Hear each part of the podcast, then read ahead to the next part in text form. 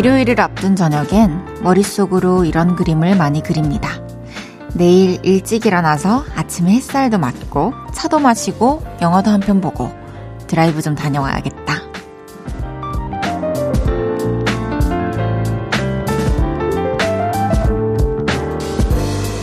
어제 잠들기 전에 그려두었던 일요일과 진짜 오늘 하루 비슷하게 흘러가던가요? 조금의 부지런을 떨었다면 그래도 꽤 만족스러운 하루였을 것 같은데 어떠셨나요? 볼륨을 높여요. 저는 헤이지입니다. 1월 29일 일요일 헤이지의 볼륨을 높여요. 조이의 그럴 때마다로 시작했습니다. 1월의 마지막 일요일입니다. 오늘 하루 어떻게 보내셨나요? 어제 그려놓았던 일요일과 비슷한 하루를 보내셨나요? 저는 일요일 계획, 저는 이제 쉬는 날이 생기면은 보통은 그냥 너무너무 자연스럽게 항상 작년까지만 해도 작업실로 갔어요. 뭘 해도 안 해도. 근데 요즘에는 쉬는 날이 생기면 가고 싶은 곳을 찾아요. 예를 들면 가구를 구경하러 가고 싶다. 또 조명을 파는 곳에 구경을 하러 가고 싶다. 눈을 보러 가야겠다. 뭐 이런 식으로 크게 크게 갈 곳을 하나 정해가지고 꼭 하는 것 같아요.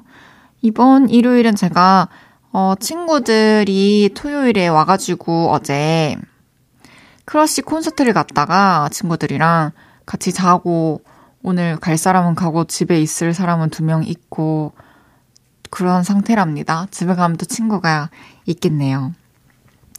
생각보다 뭔가 아쉬움이 남는 일요일을 보내셨다면 지금부터 두 시간을 저와 함께 하시죠. 아쉬움이 달래질지도 모릅니다. 헤이지의 볼륨을 높여요. 사연과 신청곡 기다리고 있습니다. 오늘 하루는 어땠는지, 지금 이 순간 듣고 싶은 노래는 뭔지 전부 알려주세요. 문자 샵 8910, 단문 50원, 장문 100원 들고요. 인터넷 콩과 마이케이는 무료로 이용하실 수 있습니다. 볼륨을 높여요 홈페이지에 사연 남겨주셔도 되고요.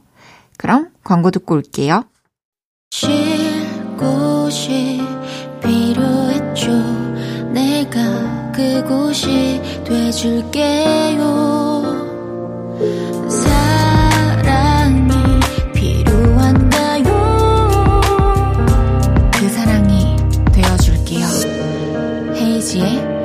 볼륨을 높여요.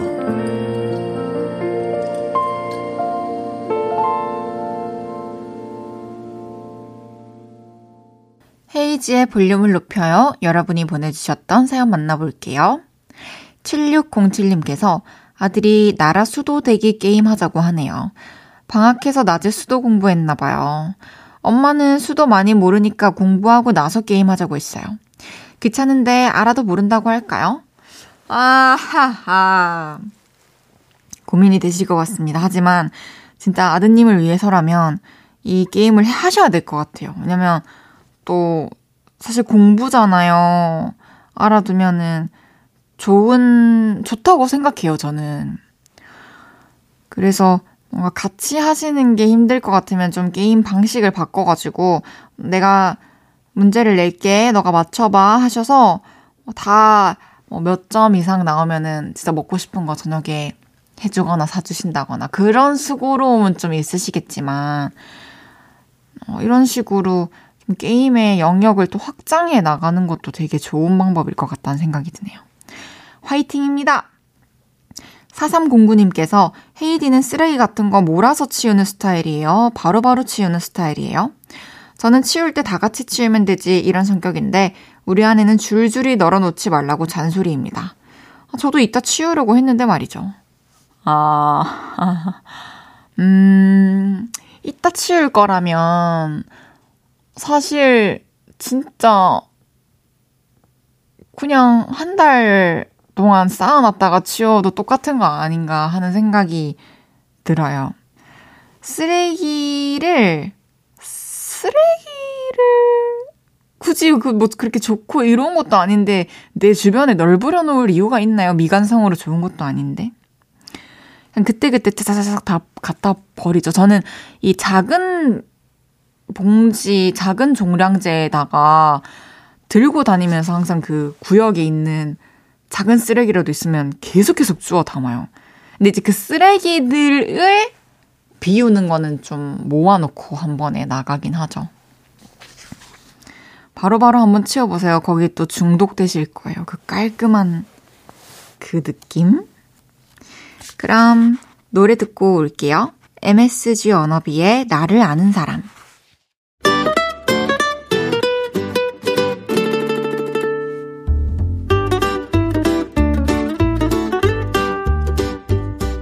캡사이신보다 맵고 스테비아보다 달고 소금보다 짠내 난다.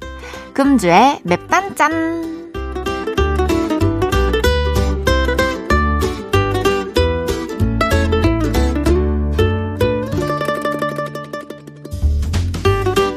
먼저 분노가 잔뜩 담긴 매운맛 사연입니다.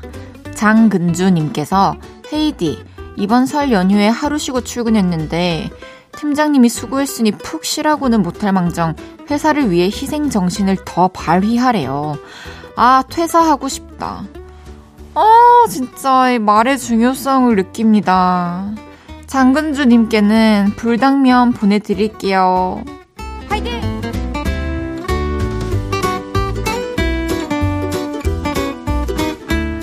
다음은 달달한 사연이에요.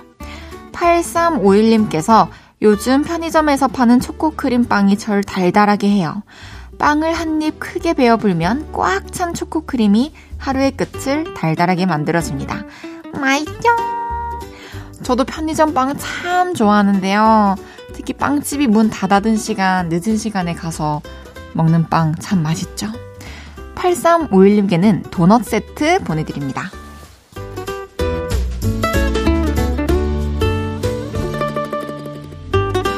마지막 짠내 나는 사연입니다. 김효중님께서 저 곧 국방의 의미를 다하러 갑니다. 대학 입학해서 시간표 짜던 게 엊그제 같은데 다치지 않고 몸 건강히 잘 다녀오도록 하겠습니다. 충성! 효중님, 이렇게 씩씩하게 사연 보내줘서 너무 고맙고 건강히 잘 다녀와야 돼요. 김효중님께는 된장 소금 세트랑 피자도 보내드릴게요. 입대하기 전에 볼륨 홈페이지 선물방에 정보 남겨주세요.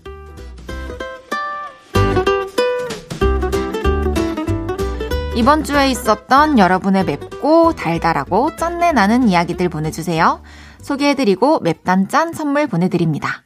여자친구의 시간을 달려서 듣고 올게요. 여자친구의 시간을 달려서 듣고 왔고요. 보내주셨던 사연 더 만나볼게요. 3905님께서 스키니진이 다시 유행할지도 모른단 말이 있더라고요. 요즘 애들이 스키니진 보고 엄마 바지라고 한다길래 다 정리했는데 다시 유행 안 했으면 좋겠어요. 통 넓은 바지가 얼마나 편한데요. 아, 맞아요. 통 넓은 바지 진짜 편하죠. 근데 엄마 바지? 야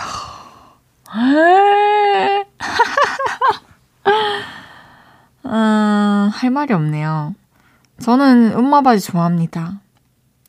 사실 유행도 유행인데 통 큰 바지 그리고 이제 스키니 바지 이런 것들이 어떤 look을 이제 입, 입고 싶느냐에 따라 다른 것 같아요.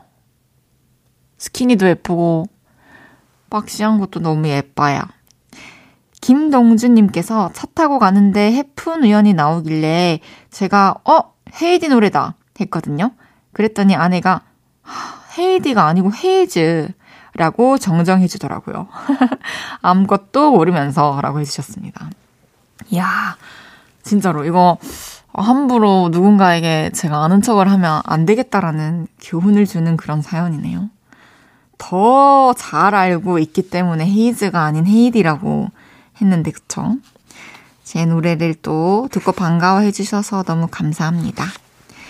저희 그럼 노래 듣고 올게요. 김뮤지엄의 팔레트.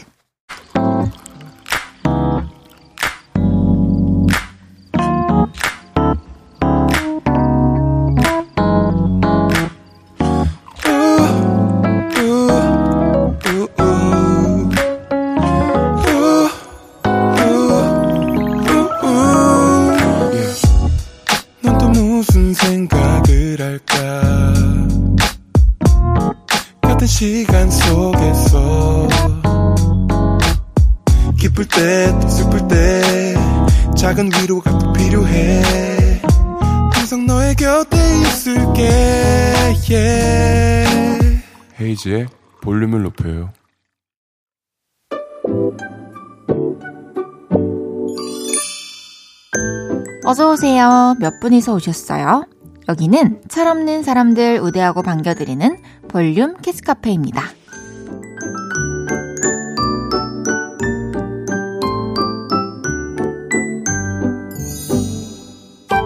4234님께서 5살 딸이 커서 아빠랑 결혼할 거라니까 남편이 저한테 당신도 들었지? 내가 이런 남자야. 으스대는데 이거 왜 으스대는 건지 아시는 분? 아, 그래, 진짜 좋은 아빠인가 봐요. 아내분께서는 크게 공감을 못 하시는 것 같지만, 좋은 아빠니까 인정입니다. 4234님께는 곰돌이 젤리 보내드릴게요.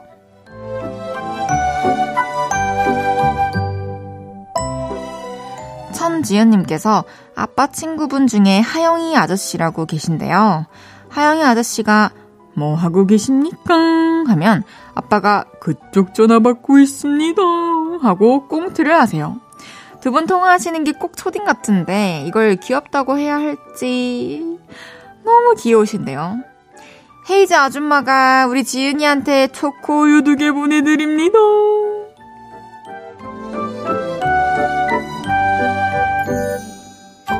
김상숙님께서 저도 사람인지라 기분 따라 태도가 바뀔 때가 있는데요. 야단을 맞아도 저희 딸들은 한결같이 엄마를 사랑한대요. 그럴 때면 내가 진짜 유치했구나 싶어요. 우리 딸들, 엄마도 많이 따랑해요. 어, 저도 얼마 전에 너튜브에서 봤는데, 아이들은 끊임없이 어른들을 용서한다라는 말이 있더라고요. 그 말을 듣고 얼마나 눈물이 나던지요. 김상숙님께는 곰돌이 젤리 보내드릴게요.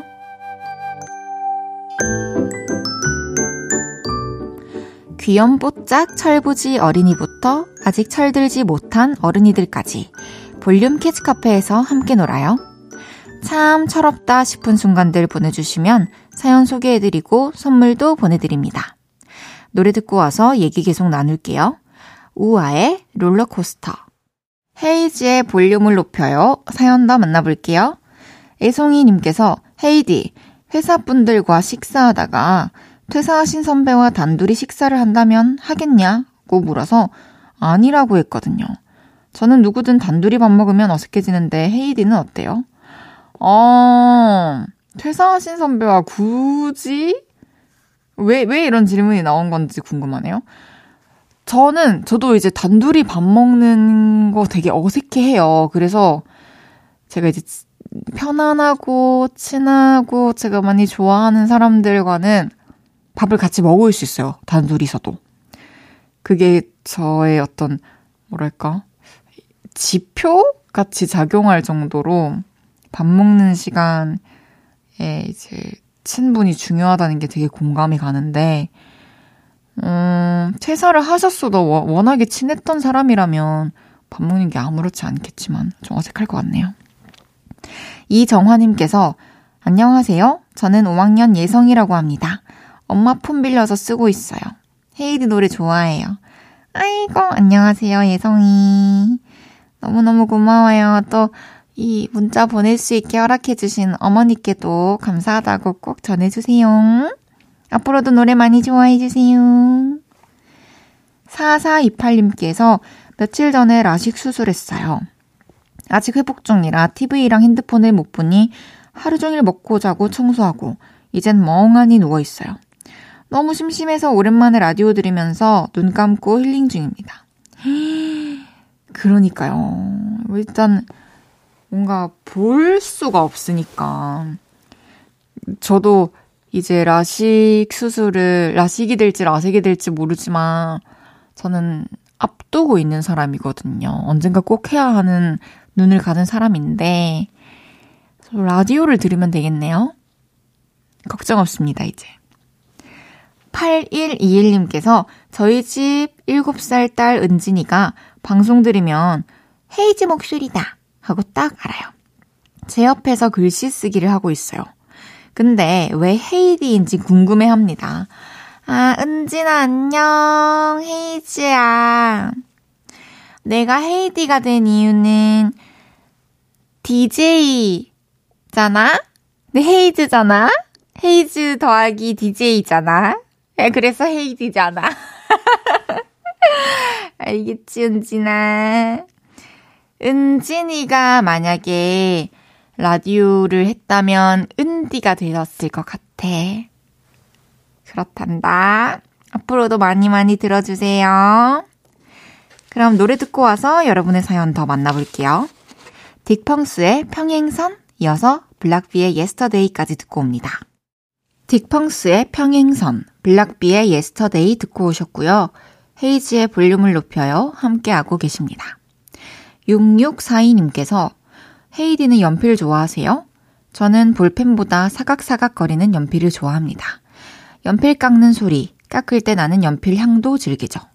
연필은 사랑입니다. 아, 저도 연필 너무 좋아요. 저는 연필도 좋아하고 볼펜도 좋아하고 쓸 수 있는 도구는 다 좋아요. 종이류도 너무 좋아하고. 아, glitter 필통 안 샀어요. 안 사고. 제가 얼마 전에 그 필통을 팬분한테 설, 선물을 받아가지고 가지 모양 필통을 그거 쓰려고요. 너무 감사히 잘 쓰겠습니다. 아, 대신 오늘 제가 거의 45,000원어치 문구용품을 또 쇼핑했어요. 가계부에 썼답니다, 여러분. 스티커들이랑, 음, 양면 테이프랑, 또, glitter 종이랑, glitter는 안 빠지네. 나중에, 나중에 그 보여드릴게요. 또 제가 캡처해가지고. 연필 깎는 거 너무 좋죠. 그리고 뾰족하게 깎아가지고 다 꽂아 놓으면은 이 높이별로 꽂혀 있는 그 연필꽂이가 참 예뻐요. 이 밑적으로도 참 좋아요. 김익명님께서 헤이디, 저 썸남한테 고백받고 너무너무 행복했는데 꿈이었어요. 꿈은 현실의 반대라던데 썸남이랑 잘 안 되려고 그럴까요? 아, 그냥 너무 그 이루어지는 상상을 많이 해서 그 꿈을 꾼 것 같고, 사실 꿈, 예지몽이라는 것도 있고, 꿈은 반대라는 말도 있는데, 뭐가 정답인지는 아무도 알 수 없죠, 사실. 어, 그거, 이렇게, 뭐랄까, 좋아하는 마음을 잘 어떻게 표현할지, 또 어떻게 키워나가야 할지 잘 좀 고민을 해보세요. 꿈을 현실로 만들 수 있습니다. 화이팅! 노래 듣죠? 샘김의 Love Me Like That.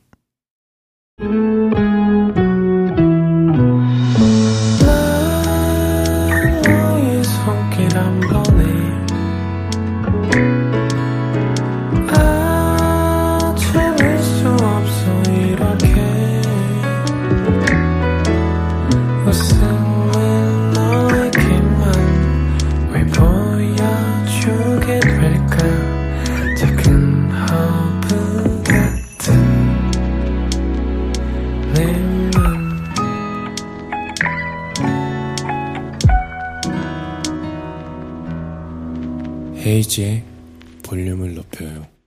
헤이지의 볼륨을 높여요. 잠시 후 3, 4분은 최낙타 씨와 함께하는 없었던 일도. 여러분의 안 좋은 일들 쓱싹 지워드릴게요. 신예영의 네가 보고 싶은 건 자연스러운 거겠지 듣고 3부에서 만나요.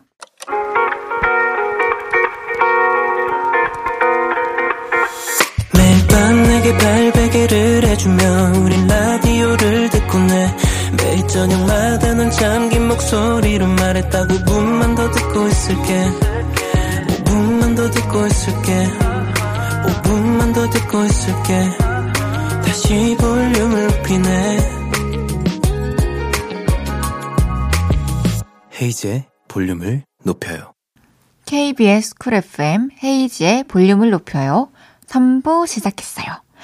일요일은 없었던 일로 꽃단장 하면 아이돌 느낌이 나는 분입니다. 채낙타 씨와 돌아올게요. 광고 듣고 만나요.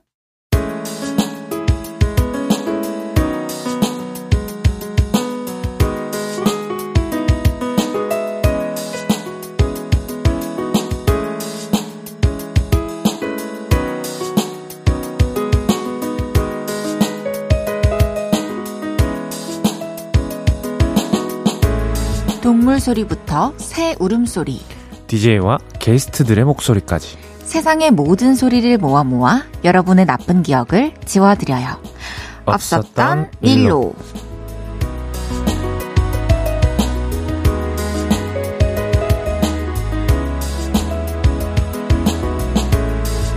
지지난주 생방 이후 낙타 씨의 외모 칭찬이 끊이지 않는데요. 볼륨의 훈남을 담당해버린 카멜 초이 최낙타 씨 어서 오세요. 아 민망한데.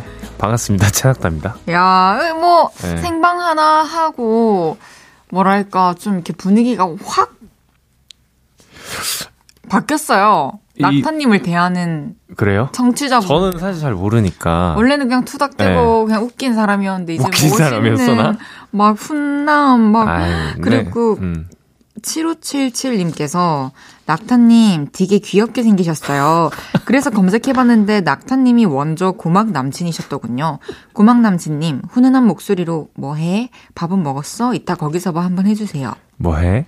밥은 먹었어? 이따 거기서 봐. 와우 이런 것도 이제 요청 받고 큰일 났다. 이건 빨리빨리 해야 돼, 이런 거. 와. 숙제는 빠르게. 예. 빠르다 빠르다 5038님께서는 낙타님 인별그램에서 기타 치면서 노래하는 영상 봤어요. 음, 아이고. 볼륨에서도 기타 쳐주세요. 움직이는 낙타 멋있어. 움직이는 낙타 뭐야? 그러니까 움직이는 모습을 하도 못 보셔가지고. 아마 조만간 앨범이 나오면 그때 또 자리를 마련해 주시면 그럼요. 그때는 또 이제 그때는 최정호가 아닌 최낙타로 오도록 하겠습니다. 오.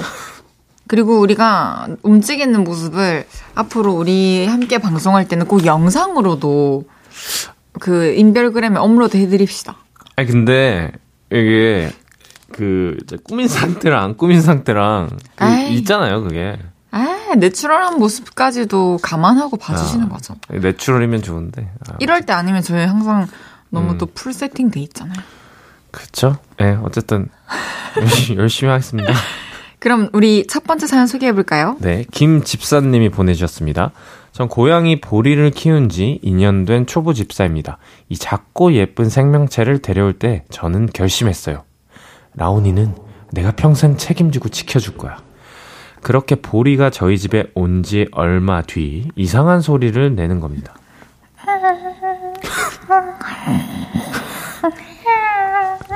아, 보리야, 너 소리가 왜 그래? 지금 가래 끓는 거야?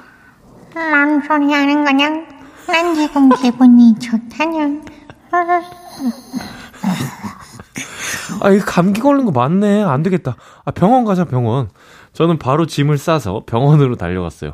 선생님, 우리 고양이 목에서 오토바이 소리가 나요. 감기에 심하게 걸린 것 같은데, 이거 괜찮은 거죠? 네? 네? 아, 아, 이건 골골송이라고.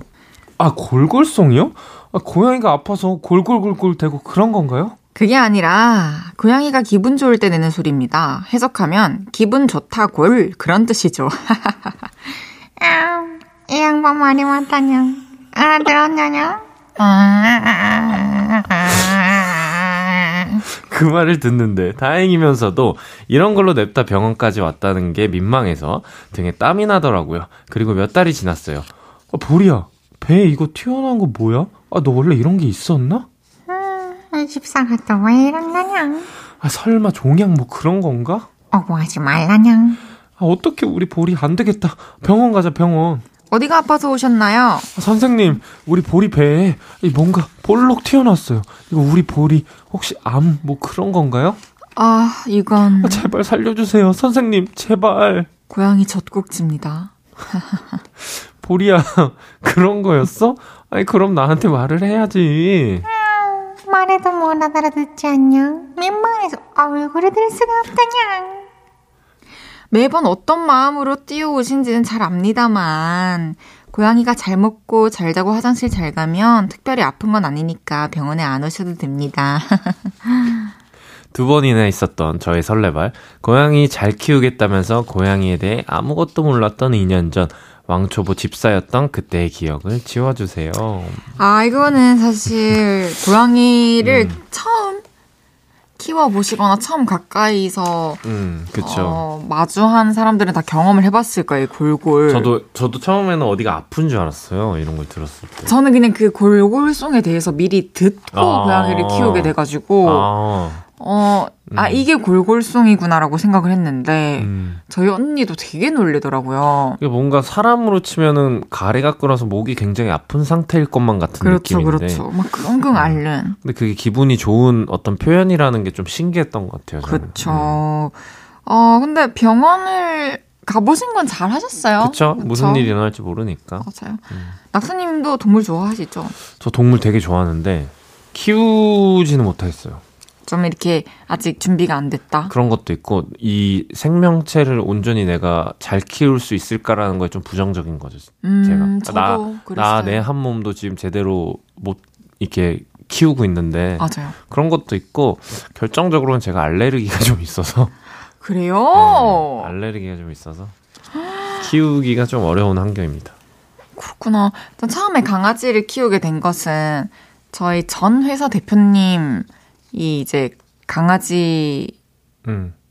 있었는데 그 강아지의 형제 강아지예요. 아, 어. 그래가지고 제가 갑작스럽게 어떻게 생각해 보면 좀 이제 입양을 하게 된 거죠. 음, 음. 근데 저도 처음에는 이제 그 대표님이 저한테 계속 얘기를 하셔가지고 아, 저는 키울 준비가 안 됐습니다. 그리고 음. 집도 많이 비우는데 음, 그치, 그치. 어, 지금은 그럴 수 없다 했는데, 이제 강아지랑 같이 살게 되니까, 제가 되게 부지런해지고, 아, 제가 그쵸. 이 아이를 어쨌든 아침에도, 점심에도, 저녁에도, 아, 근데 강아지는 밥을 두 끼 먹긴 한데, 계속 시간마다 또 챙겨줘야 챙겨줘야 되고, 또 놀아줘야 되고, 되고. 산책시켜줘야 되고, 제가 아무리 마음이 힘들고 음. 처져 있었을 때도, 어쨌든 강아지 때문에 일어나야 하니까 음. 아침에 10시에 일어나서 밥 주고 하루를 또 시작하게 되는 거죠. 아, 좋네요, 근데 그런 거. 산책하려고 또 나갔다가 막 한참 뛰고 또. 서로가 약간 좋은 영향을 주는 것 같은데. 그래서 저는 제가 너무 힘들 때 밤비 강아지한테 힘을 많이 받았어요. 아, 그쵸. 그게 또 약간 반려동물 키우시는 분들이 얻는 좋은 영향 중에 하나인 것 같아요. 맞아요. 김집사님께서 병원에서 조금 민망하시긴 했지만 또 보리에 대한 사랑 때문에 그런 거란 거를 선생님도 충분히 이해하셨을 겁니다. 그때 민망함은 저희가 지워드릴게요. 쓱싹. 다음 사연 소개해 볼게요. 익명님께서 이번 설 연휴 13살 초딩 조카를 데리고 대형 오락실에 갔습니다. 우와, 이모, 저 이렇게 큰 오락실은 처음 와봐요. 건아, 이모니까 이런 데 데려와 주는 거야. 우리 농구 게임 해볼래? 저기 꿀대 꿀더 많이 넣는 사람이 이기는 거야. 오케이? 좋아, 좋아요. 조카가 공을 잘 못 넣더라고요. 근데 조카가 게임을 못하니까요. 갑자기 제 어깨가 한껏 올라갔습니다. 라떼스럽게 훈수에 들어갔어요. 건아, 이 손목에 힘을 빼고 던져야 한다니까? 건아, 골대 말고 골대 위에 네모를 맞춰야지. 스피드, 스피드! 빠릿빠릿하게 움직여! 그렇게 나온 조카의 점수는 46점. 입이 삐죽 나온 조카가 그랬습니다. 아니, 그럼 이모가 한번 해보세요. 그리고 게임을 시작하는데요. 꿀이 계속 안 들어가는 겁니다. 하, 이모 왜 이렇게 못해요? 아니, 이모, 손을 쭉 뻗으셔야죠. 쭉이요. 그렇게 제 차례가 끝났는데요. 결과는 처참했습니다. 에, 뭐야, 42점. 이모 게임 진짜 못하네. 부끄러움에 저는 오히려 큰 소리 쳤죠. 너는 성장기인데 이모보다 잘해야지. 이모는 네 나이 때 체육 시간에 농구 배우면 10개 중에 6골씩 넣고 그랬어. 꼴랑 46점 가지고 요새는. 그러고는 이제 혼자 놀라고 돈을 쥐어줬는데요. 아, 성장기라서 그런가? 그새 요령을 터득해서 게임을 잘 하더라고요. 이모는 늙어서 손목 아프다는 핑계를 댔는데 조카도 제가 창피해서 변명하는 거 다 알았겠죠? 아, 아직은 좀 있어 보이는 이모여야 하는데 차면 팍팍 구긴 그때 기억을 좀 지워주세요. 아. 아, 이, 이게 자꾸 성장기를 언급하시는데. 음. 한창 뛰어노는 이 친구들의 에너지를 감당하기는 어렵긴 하지만. 음. 그쵸. 낙타님도 이 농구 게임 해보셨죠? 아, 많이 해봤죠. 네. 저도 해봤는데 저한테는 쉽지 않더라고요. 아, 어려워요? 어려워요. 음, 아, 근데 농구가 사실 그 감 잡기가 조금 어려운 것 같아요. 근데 조금만 이제 해보면 감 잡으면 또 재밌게 할 수 있는 놀이여가지고. 아니, 뭔가 박자감도 있어야 되는 것 같고, 음, 음. 은근히. 맞아요, 맞아요. 이 힘들어, 그리고. 맞아요. 몸이 힘들어요. 그러니까요. 이주명님께서 이런 질문 주셨는데, 낙타님, 앞으로 아침부터 게임하면 헤이디한테 500만 원 줘야 한다고 했던 것 같은데, 최근에는 아침에 게임 안 하셨나요? 그 이게 지금 벌써 이렇게 와전됐는데 500만 원 줘야 된다고 한 게 아니라 그냥 그런 댓글을 쓴 거예요. 우리가 합의된 게 아니야. 저는 그냥 마음을 먹었거든요. 아, 그러니까 이거 봐요. 이거 봐. 나도 나중에 한번 뭐라고 써야겠어. 저는 근- 아침에 군더더기 없어요. 오늘도 아침 12시도 되기 전부터 아, 그럼 내, 내 삶은. 군더더기가 좀 있다? 게임하면 조금 있지. 아, 그런가요? 시작을 게임으로, 저는 아침에 일어났을 때, 예. 한, 한 시간 정도 진짜 중요하다고 생각하거든요. 그 네. 하루에 있어서. 뭐 하는데요, 그래서? 전 작업해요. 한 시간? 한 시간 더 넘었죠. 어, 멋있는데요? 오늘도 한 11시 몇 분부터 커피 마시면서 제가 좀 미뤄졌던 2절 벌스를 완성시키고 왔죠. 아, 가사 쓰거나 이런 것들. 그때가 또 제일 잘 되는 것 같아요. 예전에는 막 늦게까지 했었는데. 아 근데 이게 저 이제 놀랍게도 아침에 일어나자마자 그 기타를 먼저 잡아요. 그래서 뭐라도 스케치하거나. 오! 아 왜냐면 이게 마, 마음가짐이 중요한 것 같아요. 그래요. 저랑 똑같은 말을 하고 계시네요. 네, 그래서 이제 어쨌든 앨범을 내야 되는 시기가 왔고 날짜가 다가오고 있으니까 그렇게 되더라고요. 사람이 참 간사한 게. 아니, 그래서 어떤 내용으로 쓰고 있어요, 노래? 좀 어 여러, 여러 곡을 쓰고 있긴 한데 뭐 네. 뭐, 뭐 알려줘요? 네, 알려주세요. 스포일러. 아, 어려운데? 이게 이제, 한, 한 가지 곡은, 이- 그, 그, 상대방이 삐진 모습이 너무 귀여운 거예요. 아니, 근데 저한테 저작권 주실 거예요? 무슨 소리예요? 저한테 영감 받아서 주실 거예요? 아, 해외에서도 이런 걸로 좀 많이 이슈가 있잖아요. 사실 전 여친, 전 남친 얘기 썼다가 아. 막 저작권. 근데 뭐, 그렇게 디테일한 어떤 연애 그 장면을 묘사하는 게 아니라, 누구나 느꼈고, 누구나 그 경험했던 어떤 그 한 요소들이기 때문에. 아, 누구나 저 보면서 느꼈던 것들이요? 그 왜, 왜 그러는 거야? 아니, 왜, 다리 다친 거 아니었어요? 다른 데도 크게 넘어졌나? 됐고 네. 자연스럽게 그냥 빨리 상황 이어갔어요. 그래서 이제 삐졌을 때 치 하잖아요. 치. 근데 칫이라는 단어가 너무 귀여운 거예요. 그래서 그거에 대한 걸로 이제 곡을 지금 쓰고 있습니다. 오, 칫 칫. 기대할게요. 네. 그래요. 우리 익명님 게임에서 저도 사실 조카가 우리가 생각해 보면은 어렸을 때 이제 뭐 이모 삼촌한테 뭔가 게임을 이기면 그냥 마냥 기분이 좋지. 그쵸. 예. 뭐 없어 보인다 이런 생각까지는 안 하잖아요. 내가 이렇게 잘하는 건가 이런 그쵸. 생각을 하지 이 사람이 못한다고 생각 안 할 거예요. 그리고 오히려 또 잘 놀아주는 이모라고 좋아했을 것 같아요. 그쵸. 오락실 데려가는 어른이 세상에 몇 명이나 있겠습니까? 그럼요. 그렇지만 익명님의 자존심 보호 차원에서 그날의 기억은 지워드리겠습니다. 쓱싹 흥, 칫, 어, 뭐야? 봐봐. 뭐야 이거? 진짜 이런다니까 이 증거 아니, 없었으면 뭐야, 어떡할 이거. 뻔. 노래 듣고 와서 이야기 좀 더 나눌게요. 새벽 공방 최낙타의 오후에 무엇? 일요일은 없었던 일로 볼륨 가족들의 지우고 싶은 기억들 만나보고 있어요. 낙타 씨, 다음 사연 소개해 주세요. 네, 5046님이 보내주셨습니다. 얼마 전부터 블로그 다시 쓰는 분들이 많으시길래요. 저도 오랜만에 예전에 쓰던 블로그를 들어가 봤습니다. 저는 취업 준비생 때 블로그를 했어요. 힘든 거 있으면 블로그에 끄적거렸는데 지금 보니 오글거리는 글 몇 개만 소개할게요. 2018년 12월 31일. 꿈을 향해 달려가는 나. 내년에는 좀 더 행복할 수 있을까? 내년에는 노트북 앞에서 혼자가 아니라 사람들 속에서 웃고 사람들 속에서 일하고 싶다. 눈물의 흔적은 모두 지우고. 이 느끼한 글은 뭐죠? 지금은 글을 써도 퍼석하고 건조한데 그때는 많이 축축했더라고요. 아휴, 취직해서 사람에 치이는 지금은 노트북 앞에서 혼자 일하고 싶네요. 그리고 2019년 새해 일기도 봤는데요. 2019년 1월 1일.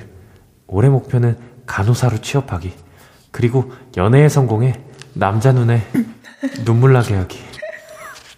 취업은 이해하는데 남자 눈에 눈물 나게 하는 게 제 목표였다니 어디서 드라마 보고 삘 받았던 것 같습니다. 물론 그 목표는 이루지 못했습니다. 연애에 연자도 못 해봤기 때문이죠.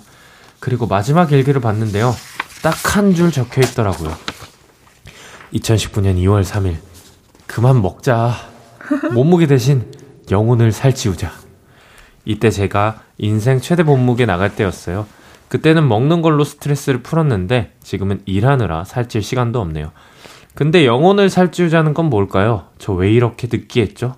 이제 저의 흑역사는 영원히 봉인하려고 합니다. 블로그를 했다는 기억을 아예 지워주세요.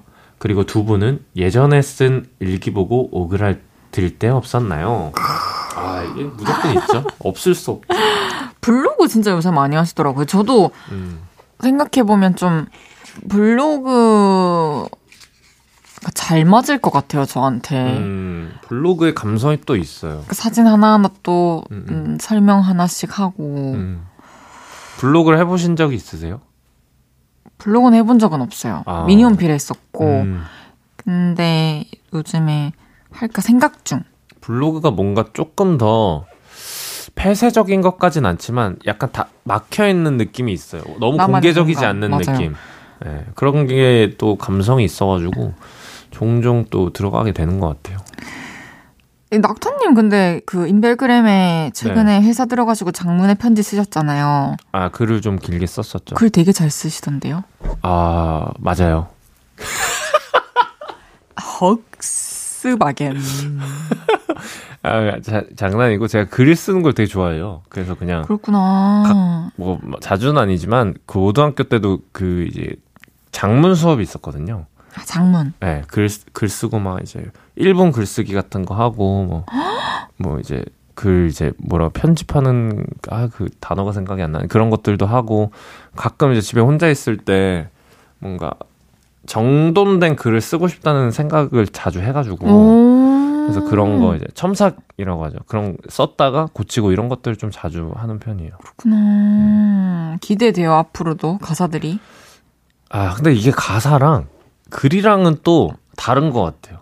음. 뭔가 쓰는 방법이 삭을 너무 많이 해야 돼요. 맞아요. 가사는. 네, 맞아요. 그게 좀 어려운 거. 맞아 맞아.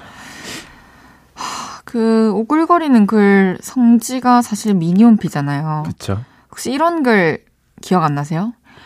내가 아침에 버스에 올라타서 두 명이요 하고 교통카드를 찍자 아저씨가 의아해하면서 넌 혼자 탔는데 왜 두 명 몫을 찍냐? 고 묻는 거야. 그래서 난 이렇게 말했지. 내 가슴 속에는 김태현이란 한 사람이 더 있거든요. 말투 말투 뭐야? 되게 아침에 네, 원생이 내가 올라타서 아 이걸 유명하죠 근데 기억나시죠? 아 유명하죠. 버스 요금 두 명거 진짜 대박이다.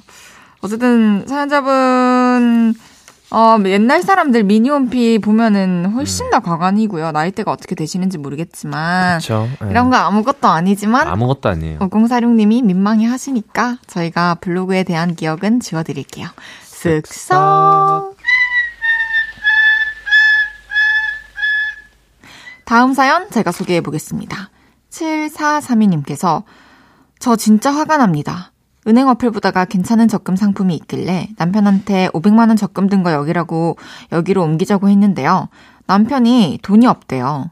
주식하다가 마이너스가 났다는 겁니다. 그래서 제가 대체 얼마를 잃었는데 하니까 마이너스 30% 정도 된대요. 그래서 제가 열이 이만큼 받아서 500만 원에 마이너스 30%면 350만 원밖에 안 남았다고? 보여줘!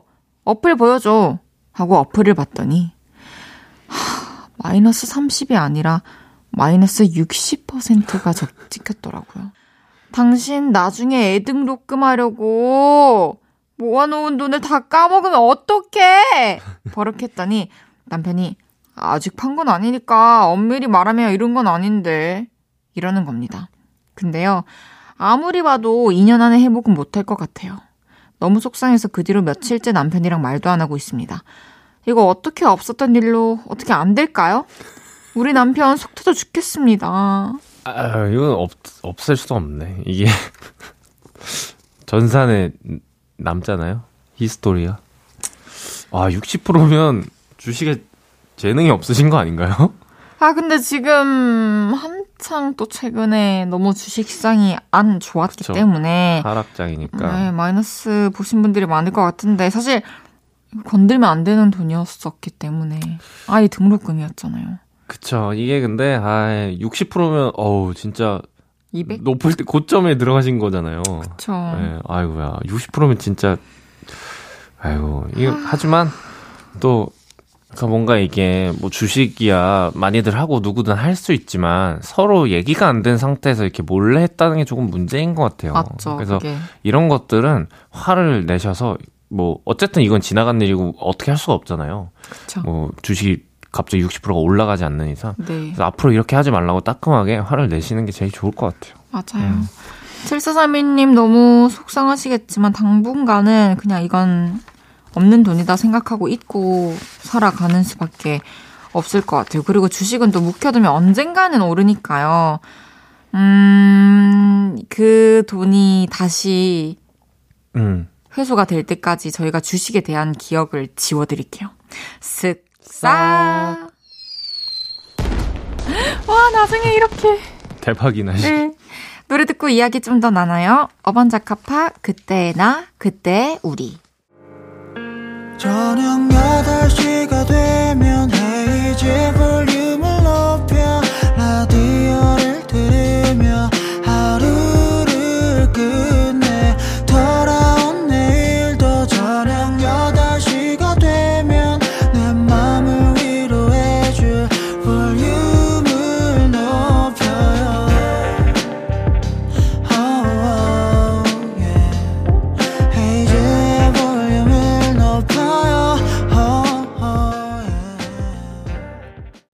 헤이지의 볼륨을 높여요. 여러분의 흑역사를 지워드리는 없었던 일로. 최낙타 씨와 함께하고 있습니다. 이번 사연도 소개해 볼까요? 익명님께서 평소처럼 알바를 하고 있는데 남친에게서 깨톡이 왔습니다. 다혜야, 우리 그만 헤어지자.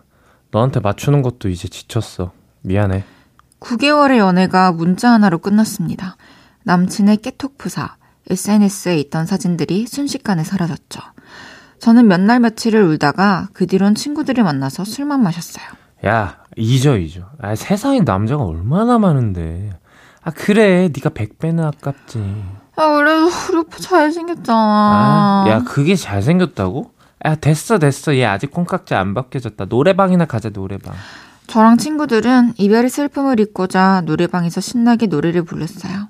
근데 저는요, 오늘 헤어졌어요. 우리 헤어졌어요. 제발.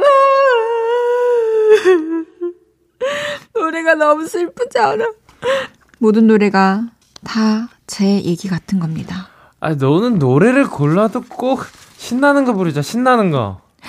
숨 참고 love dive 아니 러브에 다이브를 왜 하냐고 상처만 받을까 아 신나는 노래 불러도 슬퍼.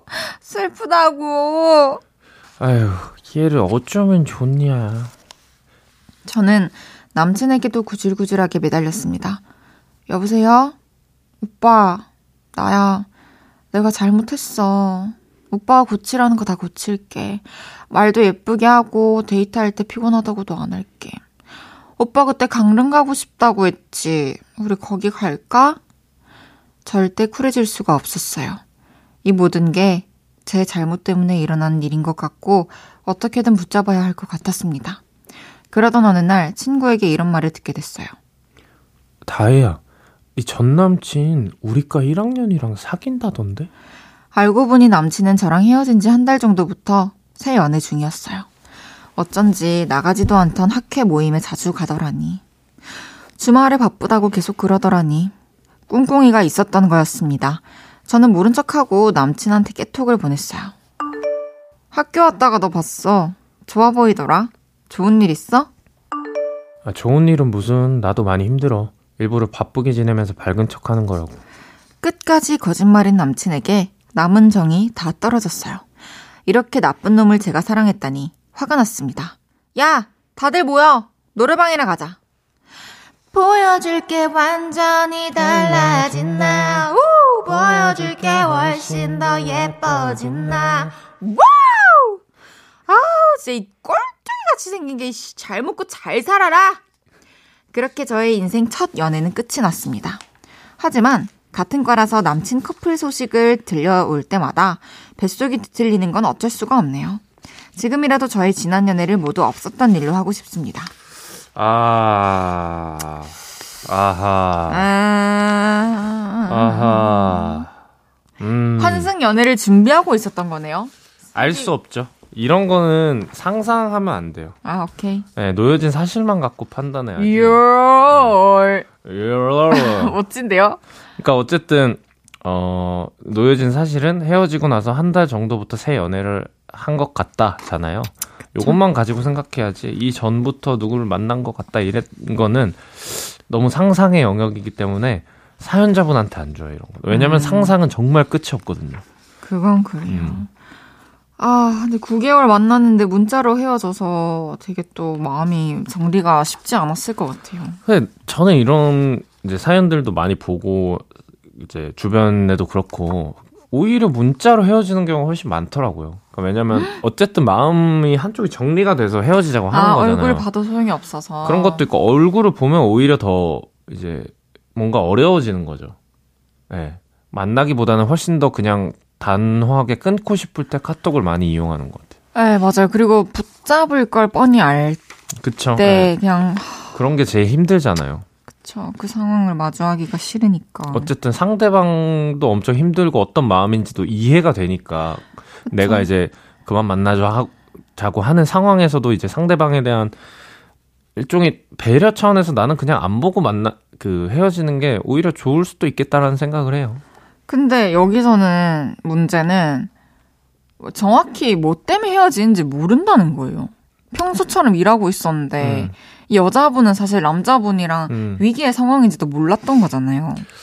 아 그냥 너무 간단하지 않아요. 그냥 마음이 없, 없어진 식었다? 네, 마음이 없어진 거죠. 네, 어떤 사건이 있거나 다툼 때문에 헤어지는 경우도 많지만 그냥 서서히 마음이 식어서 헤어지는 경우도 굉장히 많잖아요. 그쵸. 그건 그래요. 음, 기운 냈으면 좋겠어요. 근데 이 기억을 사귀었던 사실을 없었던 일로 하고 싶다는 생각 저도 예전에 많이 해봤는데 어, 그쵸. 그냥 어 그 말을 이해하고 나서는 되게 쉽고 여기저기서도 많이 들리고 보이는 말인데 제가 너무 힘들어할 때 저희 오빠가 아나 진짜 어, 시간 돌려서 어, 없었던 일로 하고 싶다. 음. 다시는 그냥 거, 그때로 돌아가서 그냥 시작을 안 하고 싶다. 이렇게 했더니 이 얘기를 해줬어요. 어쨌든 그 시간 동안 행복했던 네가 있었고 음. 그 시간 동안 그 행복을 행복한 감정을 통해서 또 얻을 수- 얻을 수 있었던 것들도 있을 것이고 성과 같은 것도 그렇죠. 있었을 음. 것이고 그냥 그걸로 끝인 거고 그 기억 속에서 그 사람 얼굴만 지워라. 음. 그러면 너는 그 시간 동안 행복하고 웃었던 것들은 없어지지 않고 맞아. 응, 그냥 그대로 그렇게 아름답게 남기면 되는 거다라는 얘기를 해줬는데 그- 정말 맞는 말이었고 음. 그래서 그 뒤로는 저도 그런 얘기를 많이 해줘요. 힘들어하는 주변 사람들한테. 그렇죠. 근데 그게 쉽지는 않지만 나중에 어떻게든 또 깨닫게 되는 일 중에 하나인 것 같아요. 음. 그리고 제가 또 너무 힘들어했을 때 너무너무 제가 좋아하는 언니가 해준 얘기가 있어요. 다혜야, 그 사람 이제 너가 사랑했던 사람 아니야. 음. 네가 알던 사람 아니야. 음. 이렇게 얘기를 해준 적이 있는데 그러니까 그 사람이 아니고 이제 이미 다른 사람이니까 사실 그쵸. 마음 그냥 막 이렇게 너무 깊이 아파하지 않았으면 음. 좋겠어요. 그냥 어, 오히려 저는 그런 어떤 우울감이나 슬픔에 대해서 피하려고 하기보다는 그냥 온전히 받아들이는 게 더 저는 좋더라고요. 맞아요. 어쨌든 피할 수가 없는 감정이고 계속 이게 드는 감정인데 그거를 이렇게 피하려고 하고 무시한다고 해서 뭐 좋게 다, 다가오진 않은 거예요. 그냥 온전히 아 이건 내가 슬픈 감정이구나. 그럼요. 나는 이 정도의 슬픔을 느끼고 있구나라고 딱 음. 멀리서 바라보는 게 제일 좋은 것 같아요. 그리고 한동안은 좀 힘들겠지만 그럴수록 또 더 스스로를 가꾸어가지고 음. 예뻐지고 또 공부도 더 열심히 해서 더 멋진 사람이 되세요. 그러면은 음 진짜로 좋은 거죠. 네, 좋은 일이 되는 거죠. 익명님의 아픈 기억 다 없었던 일로 해드릴게요. 쓱싹. 쓱싹. 나는 아니겠지? 저예요? 여기 자, 작가 언니? 와 재능이 많으시다. 다음 사연 만나볼까요, 낙타 씨? 네. 강성환 님이 보내주셨습니다. 힘들게 외근을 끝내고 바로 퇴근하려고 했는데 팀장님한테 전화가 왔어요. 아, 할 얘기가 있는데 밥이나 먹고 가지. 아, 전 어쩔 수 없이 회사 근처 라멘 가게로 갔습니다. 이라시아이마세! 일본 느낌이 물씬 나는 라멘집이더라고요. 갔더니 이사님까지 계셨습니다. 아, 이사님까지 계시면 말이라도 해주지. 진짜 센스하고는. 소누님, 주문 아시겠습니까? 어, 일본 분이세요? 아닙니다. 일본인 코누쌤입니다. 코누쌤. 아, 일본인 컨셉. 아, 재밌다. 감사합니다. 그렇게 저희는 라멘 3개를 주문하고 기다렸죠. 근데 두 분이 하시는 말씀은 크게 중요한 것도 아니었어요. 아, 이런 얘기면 내일 회사에서 들어도 되겠구만. 속으로 짜증이 막 났는데 그때 주문한 라면이 나왔어요. 주문하신 라멘은 나왔습니다. 직원분이 테이블에 라면을 내려놓는데요. 실수로 그릇을 놓치면서 뜨거운 국물이 제 바디에, 바지에 쏟아졌습니다. 아, 뜨거! 허걱, 괜찮으세요? 죄송합니다. 아, 다행히 피부가 데인 건 아니었는데요. 기분은 별로였습니다. 물티슈를 꺼내서 황급히 바지를 닦고 있는데 팀장님이 그러셨어요. 들었어요? 이 친구 방금 한국말 나왔어. 아, 사람이 다칠 뻔했는데 지금 그게 문제야? 아, 물티슈 더 드리겠습니다. 잠시만 기다려 주십시오. 저는 짜증이 확 올라왔어요. 피곤한데 회사까지 일부러 와서 별로 먹고 싶지도 않은 라멘을 시키고 그걸 또 바지에 쏟았으니까요. 너무 속상해서 팀장님께 투덜거렸습니다. 아, 저 집에 갈 걸 그랬나 봐요. 그랬더니 팀장님 뭐라고 하셨는지 아세요? 집에 간다고 뭐가 다를 줄 알아요? 집에 가다가도 사고 날 수 있고 안 되었으니까 이 정도인 게 다행인 줄 알아요. 마음 같아선 자리를 박차고 집에 오고 싶었는데 사회생활은 원래 이렇다 생각하고 꾹 참았습니다. 두 분이 그날의 기억을 지워주세요. 그나저나 그 라멘집은 콘셉트 유지가 아주 철저하더라고요. 어, 진짜 이 와중에 라면집은 참 재미, 재밌는 라면집인데 아니 너 말을 저렇게까지 해야 되나? 그냥 공감 능력이 너무 그러니까요. 부족하신 거 아닌가. 아, 이 정도인 게 다행인 줄 알라고 하는 게 그냥 걱정을 해주면 참 좋을 텐데. 진짜 본인이 다쳤을 때 누군가가 그런 얘기를 했다면? 아, 아, 그치. 아, 너무 다행이다. 이렇게 얘기하시려나? 그쵸? 아, 근데 아 참 이게 이게 나는 일반적이지 않은 상황이라고 생각을 하는데 또 이렇게 생각하신 분들이 있으니까 뭐가 맞는지 헷갈리게 됩니다. 이- 이런 경우에는. 두, 저는, 음, 음, 언젠가 제가 사장님이 된다면, 음. 이런 꿈이 있어요. 막연히. 진짜 먹을 거 진짜 원 없이 챙겨주는 음. 그런 사장님이 되고 싶어요. 다른 건 모르겠고. 다른 건 모르겠고. 그러니까 일단 어. 그 생활비, 그 월급에서 아. 식비로 나가는 돈이 없게 해주고 싶어요. 아하. 그리고 명절 이런 것도 잘 챙겨주고 아주 그냥. 와, 좋은 사장님이긴 한데, 왜, 그, 그, 언제 뽑아요, 직원? 아, 모르겠어요. 제가 사장님이 언젠가 될까 모르겠지만 아무런 계획이 없지만 근데 어, 어때요? 본인은 공감 능력이 좀 뛰어나신 것 같아요? 전 너무 뛰어나죠. 예. 아주. 음. 아주. 뭐라고요? 아주. 아주. 아, 오빠는? 저는 일본, 못해요. 어, 진짜요? 네. 공감 능력 거의 바닥친 것 같아요. 그러니까 뭔가, 그러니까, 입틀막 하지 말고. 예, 뭔가, 아, 이게 나쁜, 나쁜 사람은 아닌데, 내가, 이, 내가, 뭐, 그렇게 생각하지 못했던 걸, 다른 사람이 그렇게 생각하면, 어, 왜 그러지? 이렇게 생각하는 편입니다. 아, 그거는 그렇죠. 네. 근데 뭐, 이, 이런 경우에 라면을, 라멘을, 뜨거운 라멘을 허벅지에 부었는데. 아, 이 정도까지는 아니고. 그쵸. 네. 그러면 너무 아프겠다고 걱정은 되죠. 음, 그건 왜냐면 저도 아플 수, 아프고 그러니까. 다칠 수도 있으니까. 그러니까. 음. 그쵸, 요거는 여기까지는 공감하죠.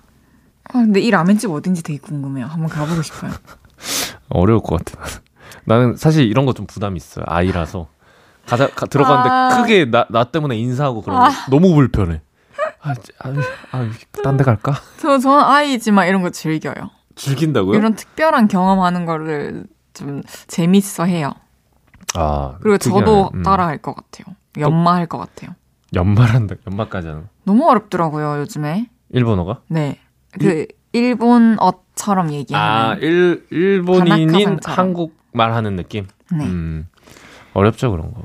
우리 성아님 그날 힘들었던 거, 또 팀장님한테 안 좋은 말 들었던 것도 다 지워드릴게요. 쓱싹. 노래 듣고 올게요. 조유리의 Love Shit. 조유리의 Love Shit 듣고 왔습니다. 천낙타 씨와 함께하고 있는 없었던 일로. 다음 사연은 제가 소개해 볼게요. 김지연님께서 저에게 딸이 하나 있는데요. 원래는 친구같이 살가운 딸이었는데 고1 되면서 사춘기가 왔는지 말이 없어졌습니다. 말 붙이면 짜증부터 내고 학원 간다고 해놓고 딴 데로 새고 그러더라고요.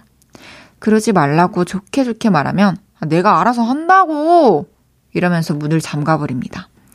그러다가 딸이 주말에 친구 만나러 간다고 나갔는데 책상 위에 일기장이 있는 겁니다. 저는 딸의 마음을 알고 싶어서 쓱 열어버렸는데요. 뭔가 놓고 간 걸 가지러 온 딸에게 들켜버렸어요. 딸은 아 왜 내 일기장 보냐고 난리치고 저는 일기장인지 몰랐어 잡아떼고 궁금해도 보지 말고 놔둘 걸 어른으로서 부끄럽네요. 근데 두 분도 사춘기 때 이렇게 예민했나요? 이럴 땐 엄마가 어떻게 해주는 게 좋나요? 딸은 왜 이렇게 짜증을 많이 낼까요? 저 일기장 본 거 없었던 일로 꼭 해주세요. 아, 고민이 진짜 많으시겠어요. 아, 어렵죠. 아, 사실 일기장이 사춘기 때 일기라도 쓰면은 음, 음. 그걸 통해서라도 이제 해소가 네. 해소를 하는 건데 이 본인만의 해소법이었는데 이걸 또 건드리셔가지고 제일 예민한 거를 사춘기뿐만이 아니라 사실 누구나 비밀이 있잖아요. 네, 특히 일기장 같은. 근데 이 사춘기 때는 몸도 그리고 예, 마음도 확 감정적으로, 변하는 음, 음. 시기이기 때문에 이게 혼란스러워서 갈피를 못 잡는 건데 이럴 때는 좀 그냥 풀어 놔주는 게 음. 오히려 좋은 것 같아요. 대신 선을 넘으면 안저 되겠지만 어떤 문제가 되는 부분은 어 이제 부모님으로서 딱 이렇게 좋은 방향으로 이렇게 인도를 해줘야 되지만 맞아요. 네, 이런 이런 개인의 영역이나 어떤 감정적인 부분까지 컨트롤하는 거는 사실 쉽지가 않은 것 같아요. 그쵸. 그냥 내비려 도왔으면 좋겠다라고 저는 생각했던 것 같아요. 어렸을 때. 저도요. 저는 지금 생각해 보면은 제가 막 사춘기 때 막 딱히 유난히 뭔가 달라졌던 건 없고 음. 혼자 음악 듣는 시간이 많았다 아, 요 정도였는데 근데 어, 꼭 혼자 막 이모 집 가면 다락방에 올라가서 사다리 닫아놓고 어 저랑 비슷해요. 네, 진짜 단절돼서 근데 그거 말고는 제가 다르게 막 변형되지 않았던 이유를 생각해 보면 가족들이 늘 똑같이 대해줬기 때문인 것 같아요. 음, 제가 갑자기 막 예민하게 변할 틈이 없었던 것 같아요. 또 이제 그런 거 가지고 뭐라 하지 않으시고. 그쵸. 음, 막 사다리 내려가지고 음. 이모가 이제 밧줄 달아서 간식 같은 거 올려주는 양동이 같은 것도 만들어주니까 너무 재밌었죠, 저는. 귀엽다. 네. 네, 그런 거 참 좋은 경험인 것 같아요. 그리고 막 옥상에 풀장 설치해줘가지고 혼자 어. 수영도 막, 수영까지는 아니지만, 물, 물 여름에 장난치고. 놀고. 음, 어, 그런 본인만의 공간을 오히려 또 만들어주는 것도, 맞아요. 네. 꾸며주는 것도 좋을 이게 사실 어떤 성숙해지고 있는 과정인데 어떤 뭔가 경험이나 혹은 뭐 논리나 내가 생각하는 게 뭔지 잘 모르고 근데 뭔가 어떤 생각은 또 들기도 하고 이런 음. 정리가 좀 필요한 시기인 것 같아요. 그래서 맞아요. 그냥 정리하게 할 수 있는 시간을 충분히 주고 일기장 같은 거 쓰는 거 너무 좋잖아요. 맞아요. 이런 거는 진짜 편하게 쓸 수 있게 이제 이거 신경 써서 어떻게 쓰겠냐고. 음. 엄마가 봐버렸는데. 그러니까요. 아, 근데 괜찮아질 거예요. 그리고 저, 음. 그냥 원래 모습으로 돌아올 거예요. 조금만 맞아요. 더 기다려 주세요. 그게 맞죠. 그 일기장을 보신 거를 따님분의 기억에서 없었던 일로 만들어 드리죠. 음. 쓱싹. 쓱싹. 쓱싹. 이제 낙타 씨를 보내 드릴 시간입니다. 네. 오늘의 함께한 한 시간은 어떠셨나요? 오늘도 너무 재밌었고 네, 유익한 시간이었던 것 같습니다. 그럼 저는 낙타님을 보내드리면서 광고 듣고 올게요. 안녕히 가세요. 감사합니다. 헤이지의 볼륨을 높여서 드리는 1월 선물입니다. 전통차 브랜드 니티네티에서 달콤하게 가벼운 요정티. 프라이머 맛집 자트인사이트에서 소프트 워터리 크림 프라이머. 톡톡톡 예뻐지는 톡스앤필에서 마스크팩과 시크릿티 팩트. 천연 화장품 봉프레에서 모바일 상품권. 아름다운 비주얼 아비주에서 뷰티 상품권. 아름다움을 만드는 우신 화장품에서 엔드뷰티 온라인 상품권 160년 전통의 마루코메에서 미소 된장과 누룩 소금 세트 하남 동래복국에서 밀키트 복요리 3종 세트 연예인 안경 전문 브랜드 버킷리스트에서 세련된 안경 블링 옵티컬에서 성공하는 사람들의 안경 블링 광학 선글라스. 마스크 전문 기업 유이온랩에서 핏이 예쁜 아레브 칼라 마스크. 에브리바디 엑센 코리아에서 배럴백 블루투스 스피커. 반려동물 영양제 38.5에서 고양이 면역 영양제 초유 한 스푼. 아름다움을 만드는 오엘라 주얼리에서 주얼리 세트. 신개념 주얼리 브랜드 콜렉티언에서 목걸이 세트를 드립니다.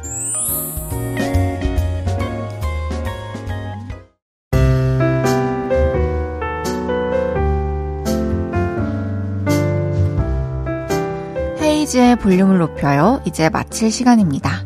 내일은 블랙핑크의 불장난, 뚜두뚜두 등 수많은 히트곡을 만든 월드 클래스 프로듀서 R.Tee와 함께 합니다.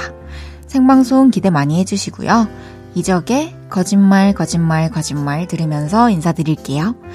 볼륨을 높여요. 지금까지 헤이디, 헤이지였습니다. 여러분, 사랑합니다.